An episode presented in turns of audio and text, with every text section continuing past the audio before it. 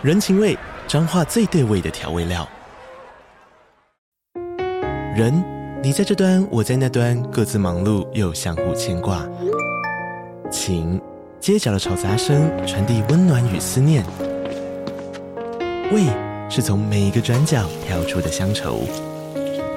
这里是彰化县政府 Podcast 节目《彰化早咖》，我是主持人内克。从彰化大小事各具特色到旅游攻略，透过轻松有趣的访谈，带着大家走进最在地的早咖。准备好了吗？彰化的故事，我们说给你听。以上为彰化县政府广告。各位旅客您好，欢迎搭乘虽然航空。现在即将为您播放的是。Jeff 在国外的生存日记。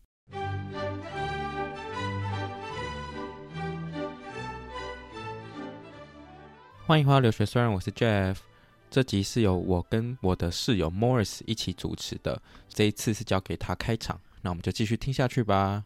那我们今天呢，一样邀请到了两位的这个来宾，呃，就是老同学啦，包括的这个留学虽然的 Jeff，Hello，还有这个经历各种诈骗的。对，不要再诈骗了。各种这个 lucky 也还有 unlucky 事情的这个苦主。Iris，没错。那我们今天要来聊的这个话题呢，其实是很多人来留学的时候会面临到的一个选择啦，就是第一个要不要考驾照，那第二个要不要买车的这件事情。那为什么会聊到这个事情呢？因为这位苦主也成为了这个，没有，我们三个都是苦主吧？没有，Morris 可能是最大苦主，我自己是还好啦，可是这两位就是比较。特殊一点点，他们都去了 DMV 多趟，去想要完成拿到加州驾照的这件事情。那为什么要去这么多趟？途中又发生了什么样的这些意外呢？我们就让这个 Jeff 跟 Iris 来继续跟我们讨论下去。我只能说，大家如果想要体验，就是。全美国最没效率的地方，真的可以去 DMV。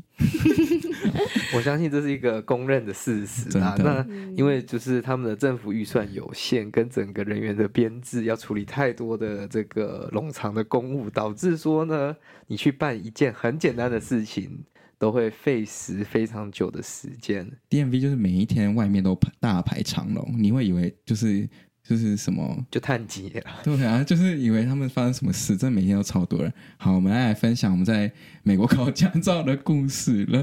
对，就其实这个东西应该很早考。Morris 一天到他从学期初就开始叫我们去考，开的时候闲闲没事做就赶快去考驾照，那我们就想啊，没差没差，真的没差。开。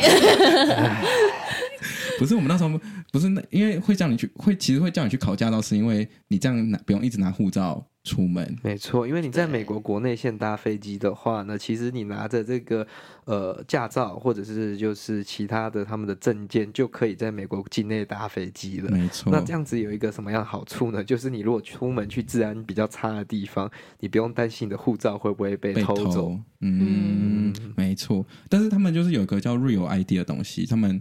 原本今年要上市啊，就是你要有一个星星在你的驾照上面才能够搭飞机，是这样吗？诶，算是就是一个智慧型的身份证件，就是各国政府目前也有在努力推。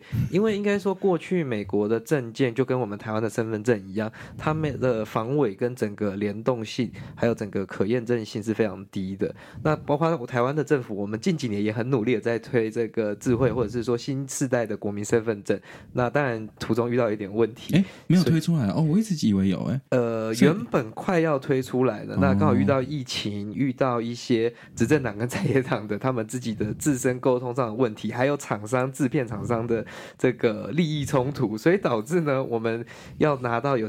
芯片的这个身份证应该还是要还有一段时间，蛮久的。看我们三十岁的时候可不可以拿到了？没事啦，台湾比美国还要好很多地方。但是其实呃，大家可能会觉得说，呃，台湾的身份证看起来就像一张纸，看起来没什么验证效力。确实。但是其实以台湾的情况来说，仿造身份证的这个案例还是偏少的。哎，对耶，台湾那个身份证真的很好伪造吧？应该其实不难啦。对啊，对对对，因为它后面的 barcode 呢，其实只是自己画一画就好了。你的身份证字号，所以你去刷了。一下，其实就是你是假如说 A 零零零零零零零这样子而已。哦，真的假的？对，它并没有任何的加密跟多呃 sophisticated 的一个 technology。嗯、那为什么要换成一个比较新世代的呢？就是避免防伪它，避免它去被盗用跟去 copy。因为在美国，很多的这个不管是高中生啊，又或者是未成年人呢，他们都会去买这个假的 ID 来买酒。嗯哼，对对对，到底多爱喝？到底到底多了解？那这个是这个公开的秘密，对约定呃非约定俗成的这个文化部分了。那嗯，你继续讲，就是导致说，其实他们在这个 ID 的这个真实性上面，又或者是在市场中流动的假的 ID，其实是非常广泛的。那其实这个包括在机场啊，或者是他们的一些身份检查上面，就会造成他们工作上非常大的 burden，也没办法确定说这个。证件是否是真的还假的？又或者是说，为什么在机场排队排那么久？因为他没有一个机器可以去读所有的证件，嗯，变成说都是每个 officer 在那边看说，哎，这个到底是真的是假的？然后用主观跟经验法则去判断。美国驾照不是还有分直的跟横的吗？要不要顺便讲一下？直的？基本上呢，直的驾照就是你二十一岁前拿到的，包括学习驾照，又或者是你的正式驾照，都会是直式的驾照。在拿这个驾照的时候呢，你去买这个酒精类饮品或其他限制管制类的商品的时候，他们都会更加的严格。那有一些州甚至会禁止你拿这样子直式的驾照去购买相关的产品，一看就知道你这个人不能买的概念。对对对对对，哦、那等你转到二十一岁，你的驾照就可以付钱让它转成横的了。哎，那为什么我的学习驾照是一张纸而已？哦，那是因为你的身份问题啊。在你十八还十六岁之前，他们才会核发一个算是你的临时证件，因为你毕竟要拿到呃横式证件之前还有一段时间这样子。嗯，但是他们这边十六岁就可以考了，对不对？没错，你十六岁就可以去拿这个 driving permit，就是所谓的学习驾照。那他们的学习驾照比台湾的学习驾照其实整个系统完善很多了。嗯，台湾其实我们也是有拿过学习驾照，你去。驾训班报名的时候，哦，那个就算是学习驾照，他其实都有帮你办一个学习驾照，放在驾训班。哦，所以自己，那你不能在外面开车？其实可以啊，哦是可以，但你副驾要有人。这是你不知道，对对，副驾也是要有人。然后规定有非常多，像什么多大的马路上不行啊，然后几点到几点不行啊，等等的。只是台湾大部分的人不知道有这样子的一个措施啦。嗯，因为台湾很多人考到驾照也不敢开啊。台湾 欧兜拜太多了，太恐怖了。这里台湾的驾训班就很像你去游乐园绕圈圈绕一绕，差不多。那个 S 型，我到现在为还是不知道为什么要考倒倒车 S 型，到底哪里会用到？哎，你在家乐福或者那种大润发旋转立体停车场卡到的时候，真的会倒退撸出来，真的就需要那样子的新技巧。确实，确定哎，确定可以这样倒哎。哦，你又走路走出来，啊，那你车子就丢车子，车子在放那里干嘛？叫别人开。哎，我还不是没有做过这种事哎，因为我记得我有一次就在台北内湖的那个大润发立体停车场上面卡住吗？不是，我前面就有一个三宝，他不知道为什么他就会卡在那个旋转车道上，我不知道他是技术太差。还是说他不会开车，还是怎么样？然后呢，基本上他就卡在那，动弹不得。然后因为那个地方可能也没有工作人员，所以等了大概十十五分钟之后，工作人员才出现。然后工作人员就引导我们一台一台这样子倒退路渡回去。好扯哦！所以我们就从大概二三楼一路这样倒转回一楼，蛮厉害的哎，很屌哎！而且那时候我没拿到驾照多久，所以其实那时候蛮差的，都没事啊。我刚拿到驾照的时候，我那那天要去吃谢师宴，然后还在一票的同学去那个现场，我想说干，考到驾照好爽，然后可以开车什么的。而且我一到谢谢那个谢师宴停车场是那个那种什么国国差大饭店类似像那种，对，是机械式，挂靠，超难停，根本不知道怎么停进去。啊，你知道我做什么事吗？我停在中间，然后因为他们不是会打有人招引你去停哪个车位之类的嘛？啊，我直接下车问他说啊，你可以帮我停一下？真的假的？你是说前面有镜子，他会让你对那个线的那种？停车场吗？就是机械式啊，机械式本身就很难停啊。哦、什么叫机械式？以新手来说，是真的蛮需要，因为机械式的技术的，那个旁边的坎很，就是会，哦、就是你会撞到这样，嗯、然后就很难插进去这样啊。我就直接问他说，可不可以帮我停？然后我觉得这是正确的选择。对啊，不然我怕他刮到我的车。然后他就跟我他，因为他可能也怕开我的车，所以他就带我去另外一个比较好停的的机械式，我就。比较顺利的停进去。这样，嗯，这其实是。就是比较老的饭店的一个诟病的点呐，就是比如说机械式，没错，很多在台北的老饭店下面也是非常拥挤的机械式停车场。对，那你如果就是去这些饭店，就很容易看到很多三宝在那边停车停不进去。但是我一直以为机械式只有台湾有，结果我们那天在美国的某一个大楼，竟然它也有机械式停车位。都会区都蛮常出现的，在日本其实也有。哦、那如果看在纽约，甚至还有那种在露天的机械式停车场，啊、哦，好酷哦！它就是把很多的这个机器 stack on top of、嗯、on top of each other 这样子。好了，我觉得我们离题太久了，了真的要回来了。好啦，那第一次考试，因为因为这边考试就是啊，我们先讲笔试好了。其实笔试有算顺利吗？还是你不顺利？哇，你考几次？我考两次，可是我觉得那是。阅读障碍哎，因为我考中文版本的，然后他的翻译真的是很烂吗？跟屎一样，真的看完全看无哎。可是大家不是还是建议考中文，因为它的题库比较少，较少对不对、嗯？而且你比较可能不会就是因为语言的障碍等等去做错误的选择。当然，好像这个中文我们也不是看的特别懂，它有些真的写的模棱两可，我真的看不完全看不懂。对啊，反正可以错六题嘛。嗯、没错，一直跳过跳过。所以你是第一次跑不及格。对哦，第一次考不及格。嗯，我是第一次忘记考第二部分，因为他考笔试有考第一部分跟第二部。第二第一部分就是那种呃，可能法律常识或是一些路上的知识，然后第二部分是考一些可能呃告示牌或是一些图案，嗯、然后问你说这这图案是什么意思。但反正大家记得考试的时候要考哦。他现在笔试还可以考线，就是线上考，以前应该是要引，就是要到现场 DMV，就是 DMV 就是那个。驾训中心，就驾照监理所，监理所，哎，讲的对，要去那边用他们电脑考试，但是现在可能因为 COVID 的关系，你可以在在家线上考，然后但是是会有人监看你的，所以呃是比较比较方便，我觉得也建议大家也可以用这个方方式考，这样、嗯、对。但是你第一次不及格，然后第二次就过了吗？对啊，第二次就过了。嗯，懂。好，那之后呢，我们就去了那个呃，其实我们一开始先去 El Cerrito 练那个。反正就一个地方，然后练车这样，然后结果啊练车也最后也没在那边考，我们跑去那个 Oakland 考试，因为它是最好预约时间的。对啊，因为 El Cerrito 我不知道为什么大家都很喜欢在那边考，然后它的预约。驾照考试都大概两个礼拜，那我们那时候就急呀，就想要赶快考一考。对，心急吃不了什么热稀饭。这不是重点，这不是重点。但是呢，就是因为那个考场预约的难度呢，所以变成说一开始练习了 A 考场，后来去考了 B 考场。啊啊，大家哎，是叫什么虎克船长还是什么？啊还是虎克校长？反正大家如果想要我想要看一下现场会考看呃怎么考的话，可以去 YouTube 上面找这个人。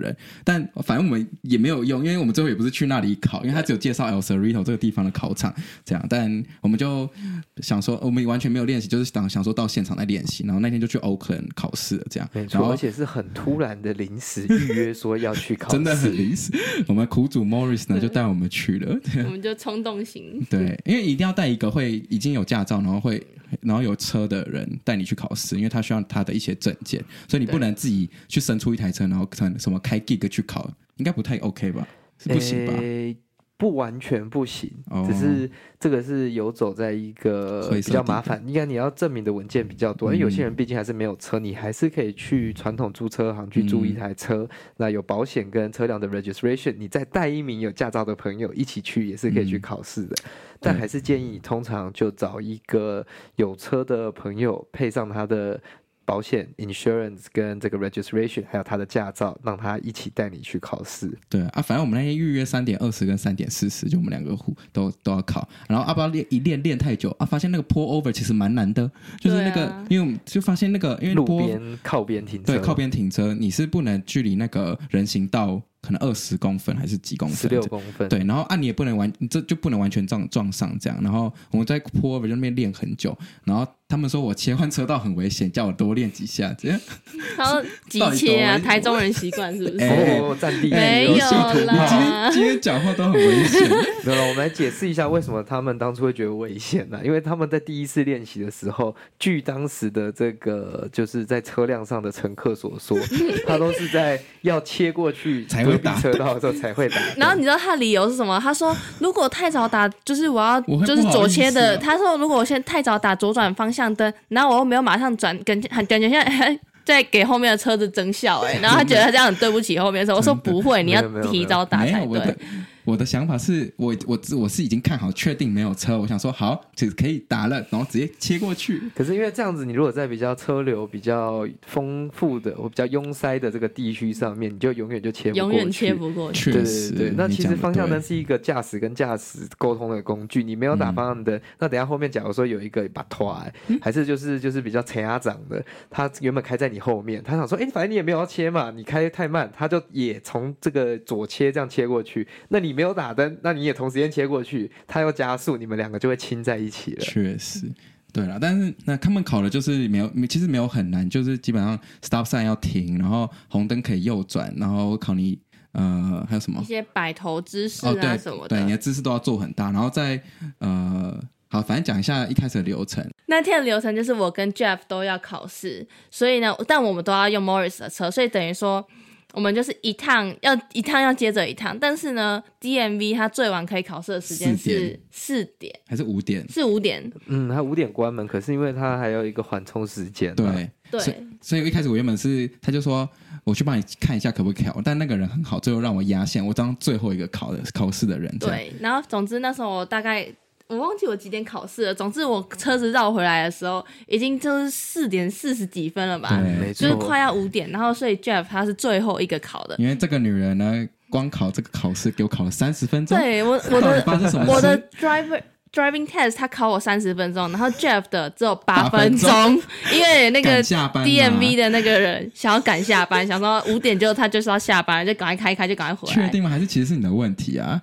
不是吧？好，你先讲一下你在考试的时候发生什么事好了。总之那时候绕了三十分钟，他带我去很多地方，然后最后败掉的关卡是，因为我前面有一个路口，它是五线道路口。总之呢，那个 sign，呃，红绿灯的切换蛮快的，所以那时候我就有点就是没有礼让到行人。然后我那时候就想说，OK，那那可能就是丢丢掉了，我就我就有点自暴自弃，想说我我应该就拿不到驾照，然后就乱开。然后，到底为什么会有人考驾照考到一半还自暴自弃啊？然后，反正后来到一个大路口要左转，台湾的左转不是都会画虚线吗？那你可以在那边排队等待左转吗？可是美国的没有，所以我那时候就想说，好，那他是不是就是如果你要左转的话，要在呃，停止线后面等待左转，所以我就一直不敢开出去，然后就这样子，因为那时候下班时间车流很大，所以我就过了两个红绿灯，还是没有成功左转。然后后来那个考试官就受不了我，他就说你要先往前开，然后黄灯的时候、红灯的时候再左转，就是有点像是在红灯左转的概念。对。然后，所以我那时候才知道才知道说，OK，美国要左转原来是这样转。其实，在台湾也是要这样转。应该世界各地都是一样，没错，因为应该说大部分的这个规定不太一样，但是这个逻辑上是差不多的。因为你如果在停止线后面，在这个等待的话，那你有可能你要用这个很高速的加速才可以转弯过这个路口。所以呢，其实你应该把车子呢，就是呃叫做垂直的，或者是说直线的移到这个路口的中央。那在台湾，我们是会往就是左偏一点点。但但是呢，在美国，他们的规定是说，你在能转弯前，方向盘应该是打直朝向前面，不应该让你的车头堵到外面的这个隔壁的车道这样子。那所以你要在利用这个。黄灯的这个时间去做左转的动作，不然，因为它这个 Iris 所遇到这个路口是一个没有左转灯的路口，在美国这其实很常见。嗯，那你就必须利用这样的技巧跟这个时间差去完成考官所指派的这个动作。但反正他最后会 fail 的原因，就是因为那个人跑出来教他怎么开车。嗯，就是什么所谓的 intervene，是不是？对对对，intervene by examiner。因为你其实如果你在第一次有转过去，基本上也不会怎么样。第二次可能他也在观察你，想说你可能第一次比较紧张。那等到第二个这个绿灯都结束，他可能就觉得、哎、火都上来。哎，我。淡季了，被下班呢，我等一下真的要下班，你不可能给我卡在这里。你等下如果在这里卡三十分钟，他就晚三十分钟下班回家吃饭了。所以那时候真的很紧张嘛，就想说干整不过去这样。对啊，因为那个车流蛮大，它大概三四线道的车，然后一直来，然后就是他又不给你左转灯，所以就是你真的要自己抓时间左转。你后面都没有车哦，都没有扒你吗？他们没有扒哎，美国人好友善哦，要是我就按喇叭了。这在台湾真的会被扒到那个不行啊！真的，球棒就会拿下来，真的会。然后我就会开车赶快跑了。但是你只是需要一点 motivation 跟动力而已，真的是哎，确实。然后这就是他第一次的考驾照，我觉得他很衰啊，就是我我像我考就一就非常顺利啊。就他也是叫我切换车道啊，然后这边还有就是因为这边有脚踏车道，然后你要呃，比如说要右转，说要先要找一定要找到虚线，然后才能够切换车道之类，就这这个也要记得。但我觉得最荒谬就是考到一半，那个考试官突然接起了电话。他说：“喂，那个他就反正他在跟他妈讲电话，然后他就说：‘Mom, I'm I'm 就是他他在 working, I'm working, I'm working, I'll call you later。’然后他妈死不挂，然后就一直没他他他他妈好像仿佛听不到他在讲什么，然后他说：‘I'm working, stop calling me’ 什么之类的。然后就就是我在考试，然后他还给我跟他妈妈妈就是在讲电话。我想说，这个人真的有在看我考试吗？还是什么的？然后就就是一一切都很快就就考完了。好了，你要感谢他妈了，啊，真的谢谢谢谢妈妈，一切保佑。所以呢，第一次。”的结果就是 Jeff 考过了，没错。然后呢，这位苦主 Iris 呢，没考过，没错，他就落入了这个待定区，待定区。但但我们第一，我第一次还有一个问题，就是反正因为我没有 SSN，然后呃，这个人就不知道他要怎么帮我处理，就是没有 SSN 的这种状况，就是呃，他没有遇过这种情况，然后他不知道怎么给我一个 temporary 的，就是驾照。是一般如果有 S S N 就是直接拿到正式的话，他就会直接、欸、也不会啦，也不会，所以还是会先 temporary 要看你要不要再帮你拍个照这样子而已。Oh, okay. 但主要是因为这个美国 Real I D 的这个虽然是一个联邦的政策跟联邦的这个呃 certification，但是呢各州的这个因应测试跟规定不太一样。就是像在加州呢，你没有这个美国社会安全号码 S S N，你也是可以办 Real I D 的。可是你如果今天是在纽约州的话，纽约州是不给没有 S S N 的人办 Real ID 的，所以变成说他们的这个系统可能连线上跟整个设计上还是有一点点的这个未完成性。对，DMV 控整个美国都有 DMV，但是每一周的性质都不一样，就是每个系统的都长得不太一样。但反正总之就是，如果你今天是没有 SSN，他会希望你提提供没有 SSN 的这个证明，然后他可能透过那个泰坦人去处理一些。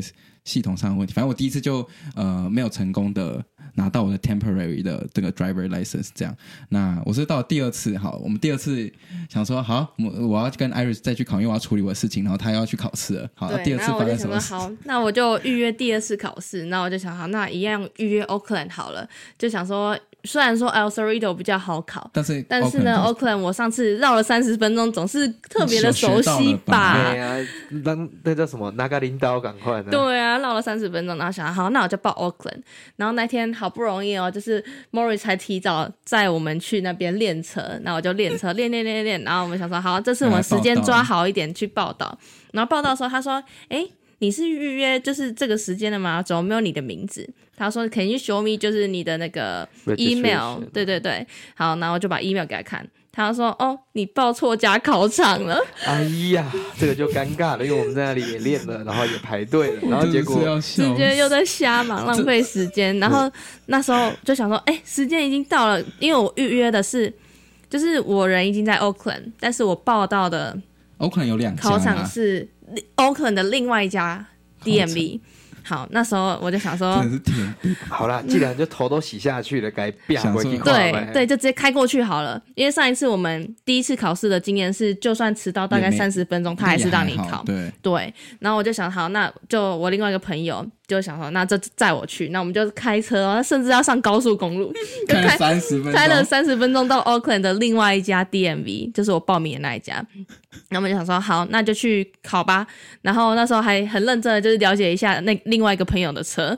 然后呢，我们走进去之后，我们就说，哎、欸，我是预约这个两点二十分的这个考试。他就说，嗯、呃，小姐，现在三点二十分了。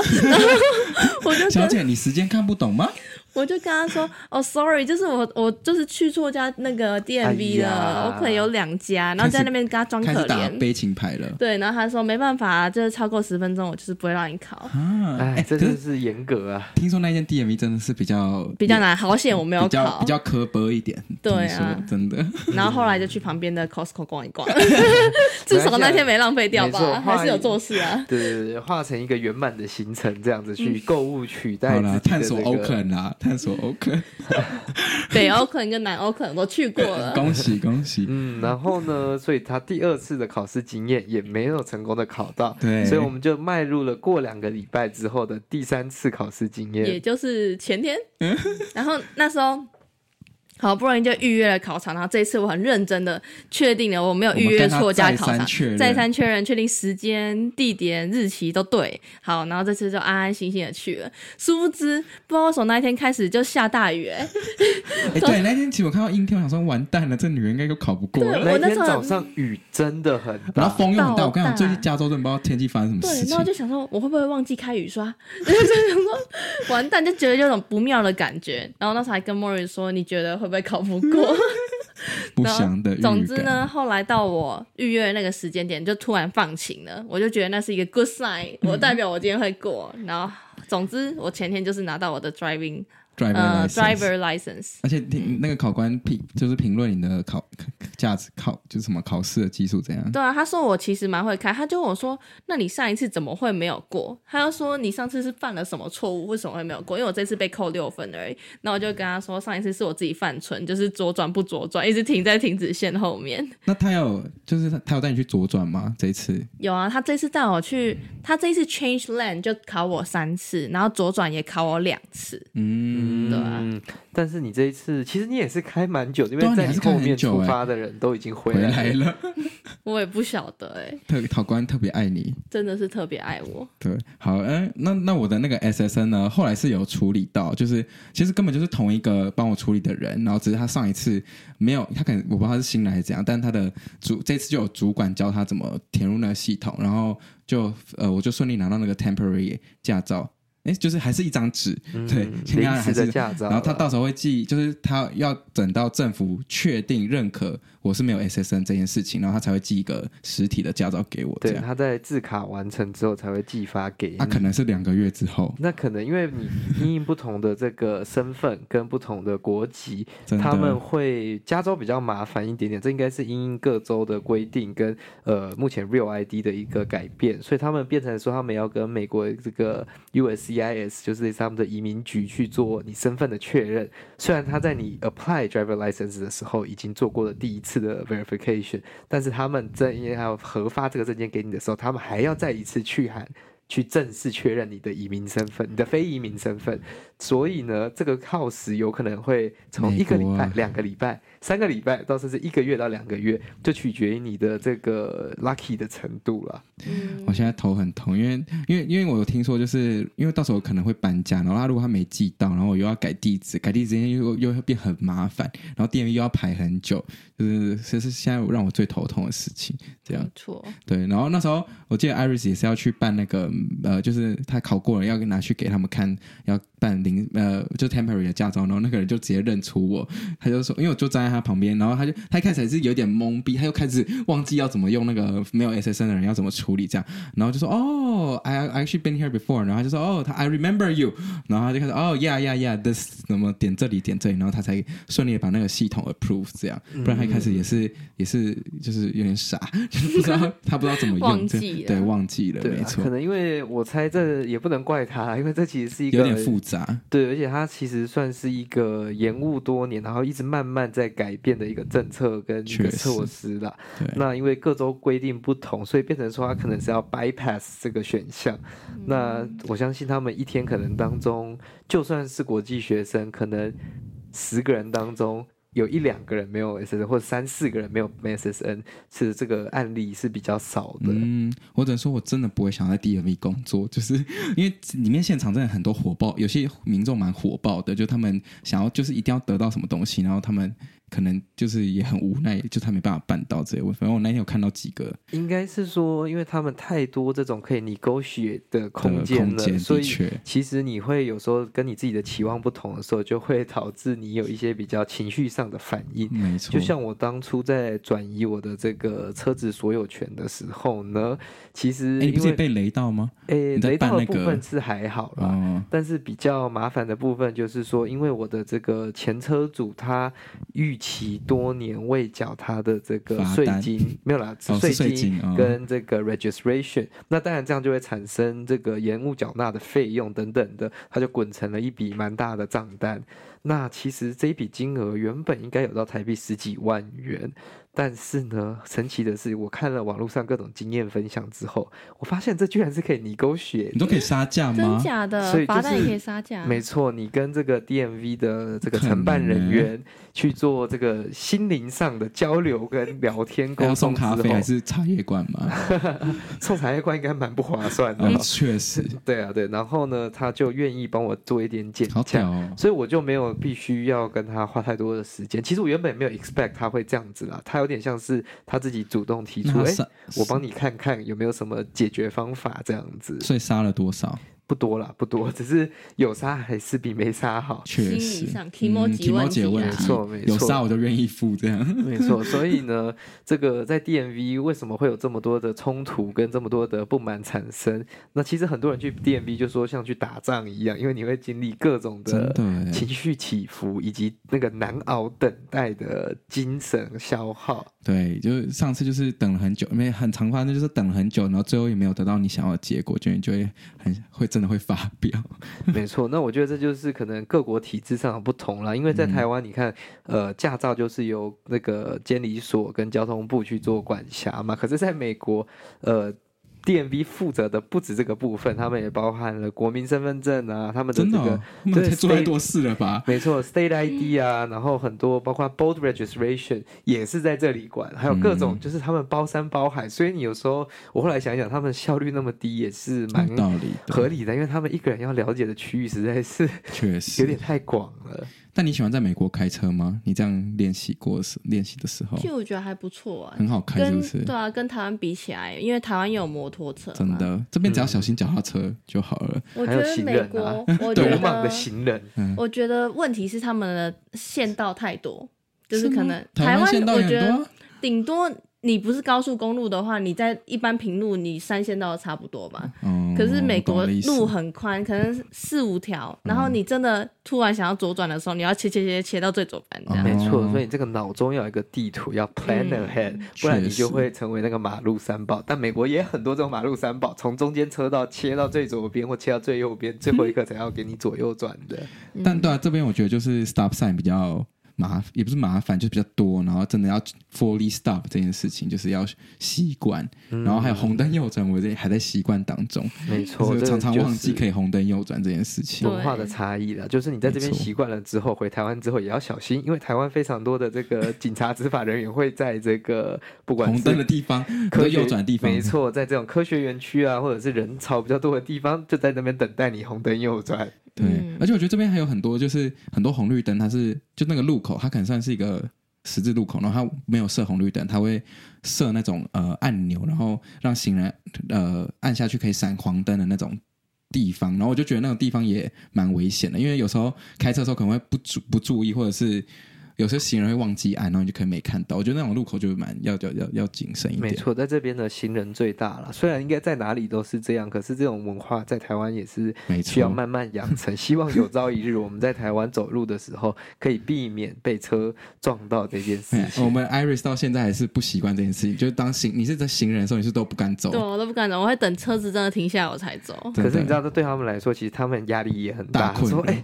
我都停，我都快要减速了，你哪都不不走，走快一点，拜托你。好的，好的。但是有些真的是不会停，我也是蛮怕，所以我还是我会还是要看一下。我觉得我来美国这边，我才发现美国这边的人开车都会喜欢最后一刻踩踩刹车。哎、欸，我有觉得、欸，对不对？他们他们习惯急刹这件事情，可是在台湾我们就是慢慢的、缓缓的刹到那个线嘛。嗯、可是他们觉得好像刹车皮不用钱一样，刹车皮不用钱，油也不用钱，真的真的。所以，但大家走路还是要看路啦，真的不能、嗯、不能觉得你行人最大就忘记看。你有些车就真的不会让你有，也是有那种鲁莽的，或是那种新手可能忘记看之类的。没错，反正开车上路呢是一件非常这个好玩有趣的事情，但是也要注意这个交通道路安全，避免自己成为三宝啊。没错，没错。那我们接下来呢就来观察这两位什么时候会收到他们的实体驾照呢？哎，再来跟大家 update。没错。好了，感谢各位今天的收听啦。如果有任何这个驾照的问题，哎。哎，问我吗？不晓得，哎，我我问我吗？我也不晓得，哎。好了，我们就尽可能，你问我们就尽可能，就是 do our best 这样子的。没错，对，好，欢迎就是大家在底下留言，那可以追踪我们两个人的 Instagram 或是我们的频道。好，谢谢大家今天收听，下次见，拜拜，下次见喽，拜拜。